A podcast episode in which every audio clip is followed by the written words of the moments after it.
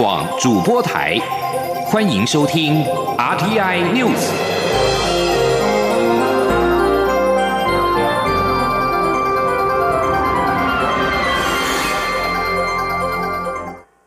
各位好，我是主播王玉伟，欢迎收听这节央广主播台提供给您的 RTI News。今天是二零二零年一月十五号，新闻首先带您关注。世界卫生组织十四号表示，引发中国武汉肺炎疫情的二零一九新型冠状病毒出现了有限度人传人的情况，主要是家人之间的小规模群聚感染，但疫情仍有可能扩大蔓延。世卫组织已经提供防疫指导方针，以防疫情扩散，包括在医疗机构的超级扩散情况。而我机关署副署长庄仁祥十四号表示，有限度是指近距离、长时间接触者较容易被感染，不像麻疹一般具有强大的传染力。过去 SARS 以及 MERS 都是属于有限度的人传人模式。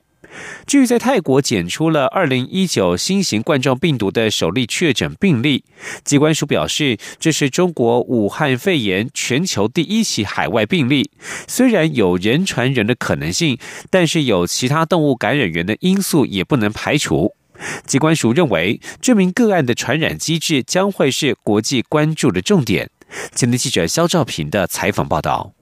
被世界卫生组织定名为二零一九新型冠状病毒的中国大陆武汉肺炎，十三号在泰国确诊出全球第一起中国大陆境外病例，引发各界关注。对此，卫生福利部疾病管制署十四号表示，虽然不能排除有人传人的可能性，但也不排除有其他动物感染源的可能。机关署疫情中心副主任郭宏伟表示，根据中国疾病预防控制中心的通报资讯指出，目前中国大陆有四十一起确诊病例，有七例出院，六例重症，一例死亡，其他病情稳定。值得注意的是，泰国确诊一起武汉肺炎病例。机关署副署长庄仁祥表示，这名被泰国确诊为武汉肺炎的六十一岁中国大陆武汉市女性，早在一月五号就有发烧症状，八号入境泰。泰国时就被隔离治疗，目前病况恢复良好。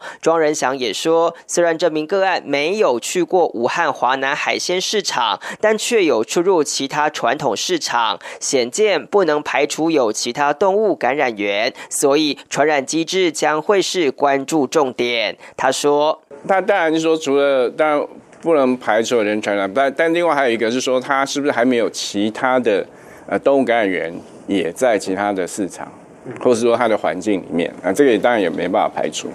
庄仁祥表示，国内目前并没有二零一九新型冠状病毒确诊个案，不过符合中国武汉旅游史之发烧肺炎病例定义者共有七名个案，经过相关检验后，目前还有四个个案有待确认。他说。呃，目前通报七名，还有三名已经被排除了哈。那另外有四名检验中哦。那所以到目前为止有有四例的个案还在检验当中，不过其中有两名。呃，两名已经检分别检出是 A A 型流感跟 B 型流感了。机关署强调，因应春节人潮，政府的登机检疫措施不会放松，同时也提醒国人前往武汉地区应避免出入传统市场，避免接触禽鸟，更要做好卫生防护工作。中央广播电台记者肖兆平采访报道。继续关注政坛焦点。国民党在二零二零总统立委选战大败，党主席吴敦义今天将率一级主管向中常会请辞。部分中常委十四号表示将准辞，不会未留。如果吴敦义请辞案通过，十五号中常会预计通过党主席补选时程。根据内部规定，十七号将发布补选公告，三月七号投票改选。吴敦义十一号在开完票之后表示，将率领副主席一级主管十五号向中常会请辞。青壮派中常委江启臣十三号已经率先请辞，呼吁所有中常委一同总辞，同时组成临时决策委员会，获得中常委蒋万安、徐宏庭等人跟进。而对于青壮派的做法，不少挺吴的常委感到不满。不具名常委表示，没有人会想要恋战，现在喊辞是最简单的做法，好像就是站在改革那一端，而不辞的人就是保守迂腐。重点是现在面对的是党主席补选的问题。如果今天中常会开不成，如何确定吴敦义的请辞案？如何确定接下来党主席的改选方式和其程？又如何确定由谁来办理？党主席选举，这些喊词的人平常很少来开中场会，现在党有事情就把责任推得一干二净，并不是负责任的做法。而在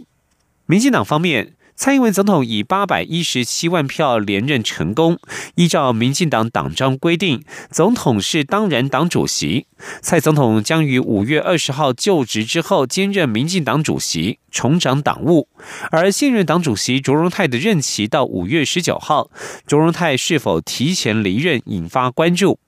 卓荣泰十四号透过脸书发文表示，他的任期可以弹性调整，他会建议蔡总统提前回任党主席，党部也会全力配合，让党部人事能够尽早定下来。而蔡总统的幕僚在十四号晚间表示，卓荣泰的任期尚未届满，党务会依照党的机制来处理。选举刚结束，蔡总统以稳定政局。处理国政为最优先的工作，希望政府施政没有空窗期，各项政策都能够顺利推展。而在国会方面，台湾民众党立委当选人蔡碧如抛出了国会组成在野大联盟的构想，不排除与其他政党合作，引发讨论。对此，国民党总召曾明宗表示。国民党持开放态度，可以先从议题方面来合作，慢慢建立共识之后，再来组联盟，才能够善尽在野监督的义务。不过，时代力量主席徐永明则表示，鸡兔无法同笼，基本上还是要从理念与价值出发。今天记者刘玉秋的采访报道。二零二零大选落幕，台湾民众党一举拿下五席不分区立委，成功进军国会，并挤下时代力量，成为国会第三大党。民众党不分区立委当选人蔡碧如抛出筹组在野大联盟，不排除与其他政党合作，引发讨论。对此，国民党立院党团总召曾明宗十四号受访时表示，国民党持开放的态度，但应从议题合作建立共识后再讨论要不要组联盟，才能善尽在野监督的义务。国民党对这样的想法保持开放的态度，但是是不是要组成在野的联盟，必须渐进。我相信应该从议体的合作开始。尤其从经济的议题开始合作。曾明宗也指出，由于多位现任蓝营立委并未连任，新当选的三十八位国民党立委宣誓就职后，会尽速召开党团大会，确定未来方向。也呼吁民进党能与其他党团一起推动有关改善低薪经济发展的相关法案。而时代力量对于筹组在野大联盟则持保留态度。实力党主席徐永明表示，相信民众党是善意。若要谈合作，可从务实的改革议题上出发。不过，他也认为鸡兔恐无法同笼，仍应从理念、价值出发。那我们建议是说，是不是从具体的合作案子，比如说国会改革，好，那接下来就要选立法院正副院长。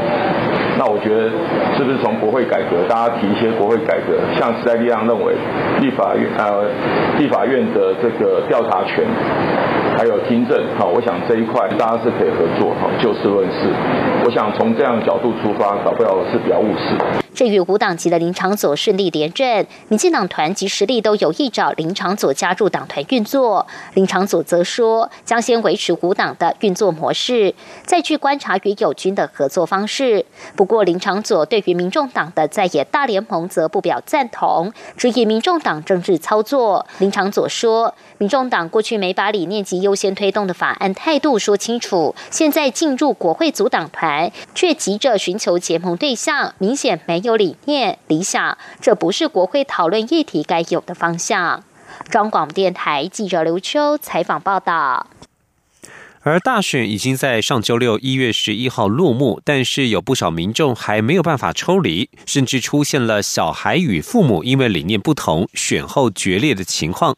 在大选时担任亲民党总统候选人宋楚瑜发言人的虞美人，十四号邀集了民进党、国民党、民众党、时代力量等发言人一起喝下午茶，呼吁选举已已经落幕，台湾社会应该回归理性，好好疗伤，修补周遭的人际关。关系。今天记者王威婷的采访报道：二零二零总统与立委大选已经结束，但是社会之间的分歧与对立尚未抚平。有人和身边的朋友闹翻，也有年轻人因为政治理念不同，选后和父母冷战。小灯泡妈妈王婉玉也因为当选时代力量立委而被网友不理性发言攻击，引发各界挞伐。大选时担任亲民党总统候选人宋楚瑜发言人的虞美人，十四号邀集各阵营发言人查叙，大家手牵手高喊“台湾加油”，希望各阵营的支持者回归理性，弭平伤痕。虞美人说：“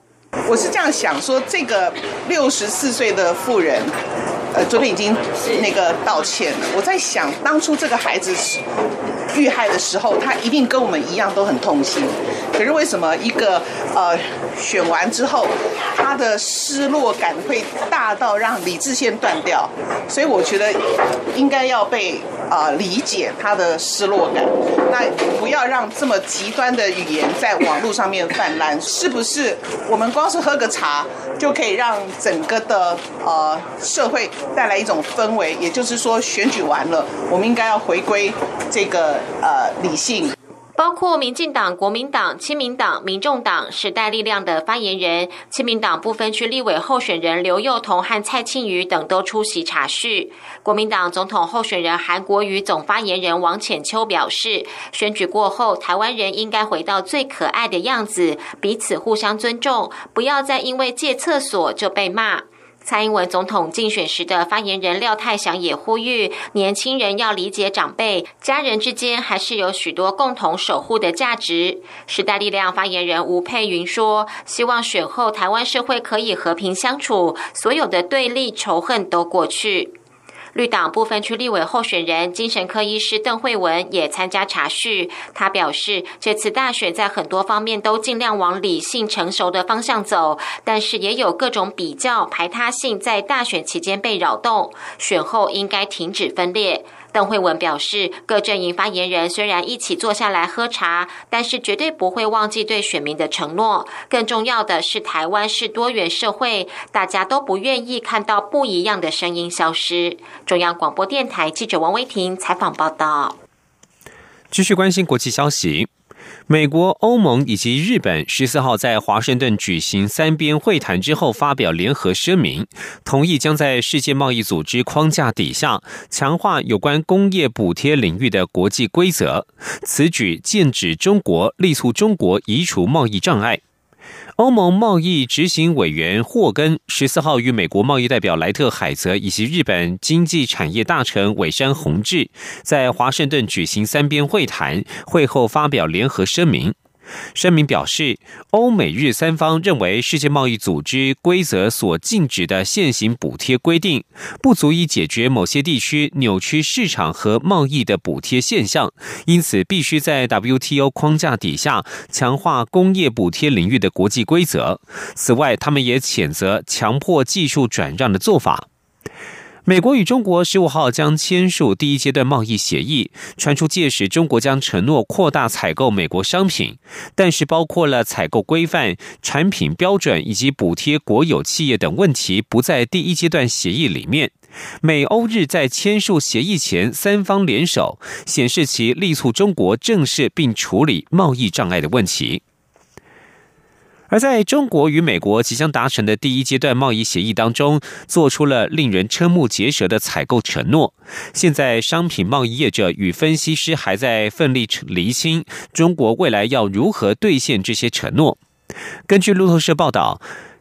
据听过协议简报的消息人士指出，中国不仅承诺将向美国扩大采购五百亿美元的能源产品，农产品方面也将在二零一七年向美国采购的两百四十亿美元的基础上，在两年之内再增加约三百二十亿美元。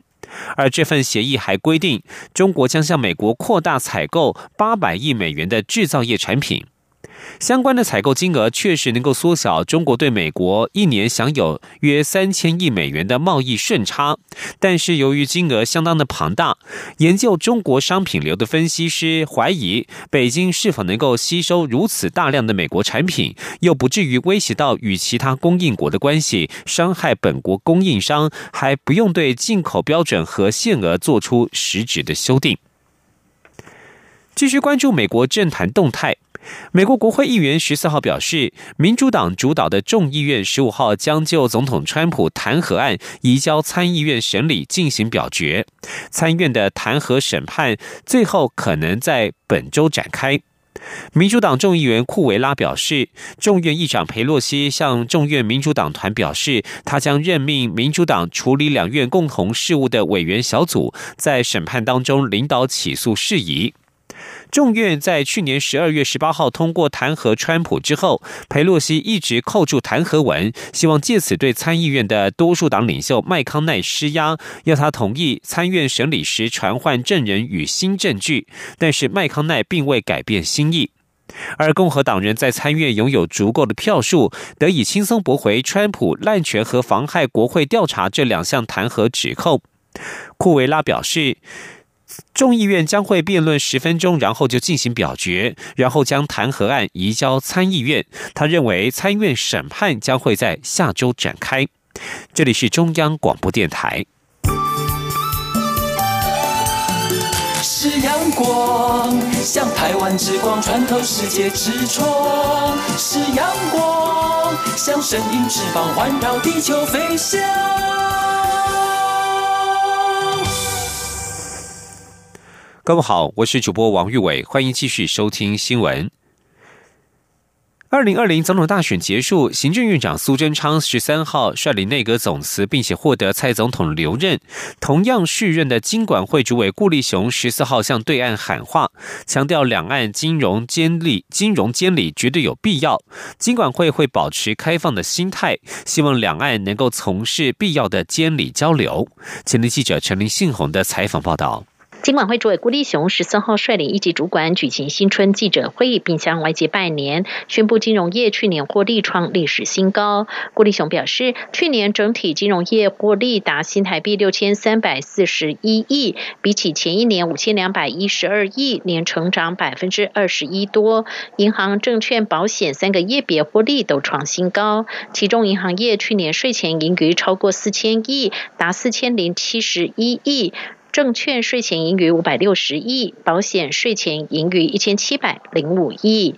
郭立雄也宣布，今年十大工作重点在鼓励金融科技创新部分，将持续发展行动支付，并强化对今年即将上线的纯网络银行的监理。另外，因为美中贸易战等国际局势变动、台商回流等，金管会也积极推动台湾成为区域财富管理中心。去年年底已经推出财富管理新方案，放宽总资产超过新台币一亿元的高端客户可以投资更多的金融商品。由于与两岸金融三会以四年未举行，郭立雄也向对岸喊话，强调两岸金融监理绝对必要，监管会保持开放的心态，希望两岸能够从事必要的监理交流。郭立雄说：“呃，一些不同层级上面的监理的交流，我想我们都乐于来跟对岸来进行。那当然，呃，基于政治现实上，呃，也许呃某个层级之上的监理的交流，哦。”不管是呃银行、保险或者是证券这个部分的交流，也许有它政治现实上的困难，但是我想我们都好保持着一个开放的心态。另外，之前国民党立委曾明宗提出台北股市是否有考虑延长交易，对此郭立雄也表示，台股延长交易时间不代表接轨国际，目前暂不考虑。毕竟今年台股已经有新制，就是主笔交易即将在三月上路，金管会希望主笔交易制度能顺利进行并且完善，暂时不希望开启多个战线。中央广播电台记者陈林信宏报道。另外，接口支付与接口投信合作的托付宝服务日前打出以电子支付账户买基金可享有保证年收益，此举触犯了金管会的红线。金管会主委顾立雄十四号在新春记者会上表示，金管会鼓励创新，但不能吸金，而且金管会尚未核准托付宝所连结的基金商品。接口执行长胡益江十四号下午表示，将取消托付宝的保证收益，以符合监管机关规定。目前仍希望在农历年后上线。继续关心文教消息。为了逐步推动国中升高中全面免试政策，教育部今年在扩大办理高级中等学校学习区完全免试入学，全国共有九区六十七所学校参与招生，名额增加到八千四百九十四名，比去年多出近千名。入学方式采行单一学校单一科别志愿、单校多群多科志愿或放榜分发等等，全都不会采集国中教育会考的。成绩，而招生简章将在今天十五号公告。前天记者陈国伟的采访报道。高级中等学校学习区完全免试入学，从一百零六学年度起试办。从单点学校形态到增加区域型范围，入学方式不采集国中教育会考成绩。登记报名人数没有达到招生人数时，全部录取。如果报名人数多于各校核定招生人数，则参考各就学区免试入学作业要点，进行会考以外的超额比序。如果再同分，就增额录取，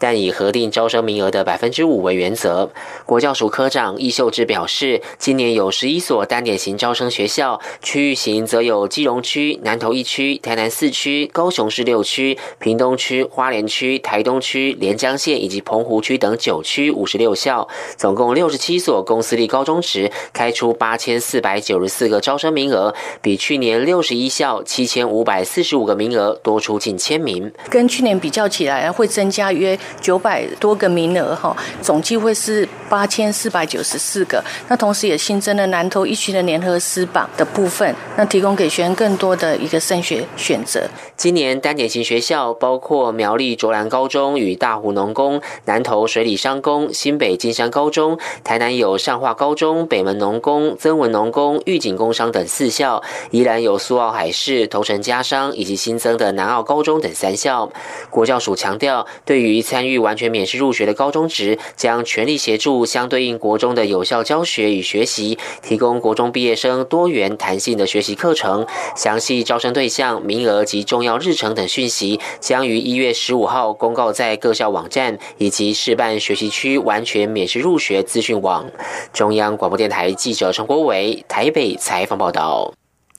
而在产学合作方面。光电科技工业协进会 （PDA） 十四号与人力银行携手成立了光电英雄联盟。执行长黄炳洲指出，尽管科技部产学联盟已经颇有成效，但学术与实务仍存在落差。期盼企业和学校能够透过平台互动，为适合的人才找到适合的职缺。前的记者杨文军的采访报道。光电科技工业协进会及一一一一人力银行十四号举办光电英雄联盟成立记者会，将以光电产业科研为主轴，搭建人才与企业间的桥梁。目前有交通大学、中正大学与成功大学等学校加入，企业则有大力光、金电、群创、友达、光宝、亚光、红海等企业。光电科技工业协进会执行长黄炳洲表示，学术与研究机构。是产业发展的基石。不过，学生在校所学与业界实务仍存有落差，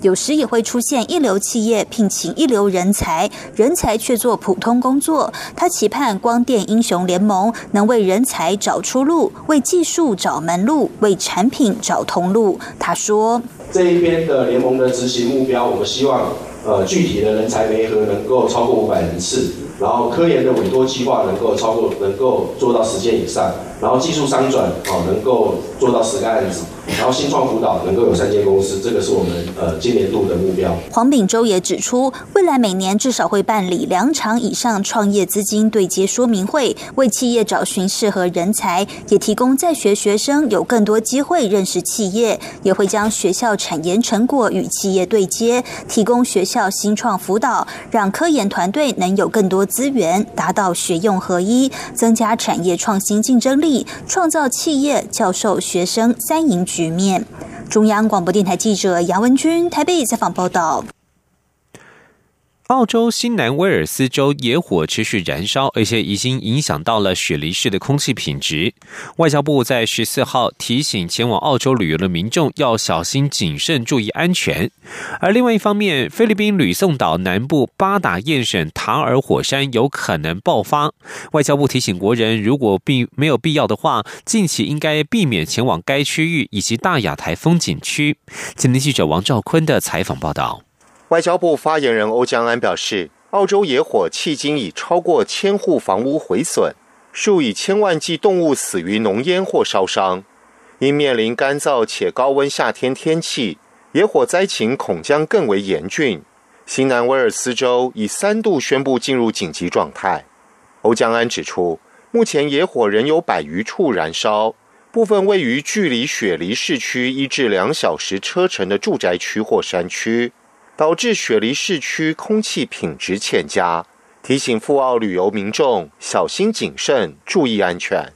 欧江安说：“那相关的这个火势跟这个澳洲还有雪梨附近的这个空气品质，请如果要赴澳洲的民众呢，要随时留意呃查查他们的这个相关的这个澳洲的这个消防局的这个网站，也是公布在网站上。那如果是到这个呃澳洲需要这个紧急协助，可以跟我们驻澳洲代表处，或者是驻雪梨办事处，或者是跟外交部紧急中心来做一个联系。关于我方提供协助问题。”欧江安表示，目前希望能捐赠十万个口罩，但只是初步构想，仍需与澳方进一步磋商，以确认实际需求及后续行政流程。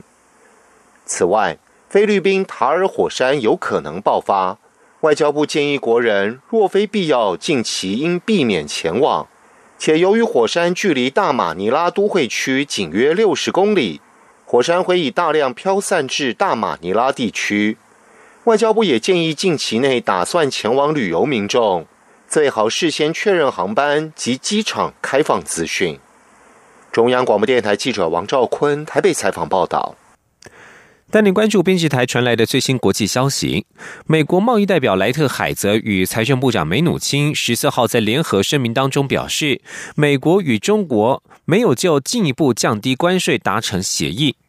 声明当中指出，预定在白宫签署的美中第一阶段贸易协议，除了详述中国将购买的美国产品与服务的机密附件之外，所有的部分会在十五号全部公开。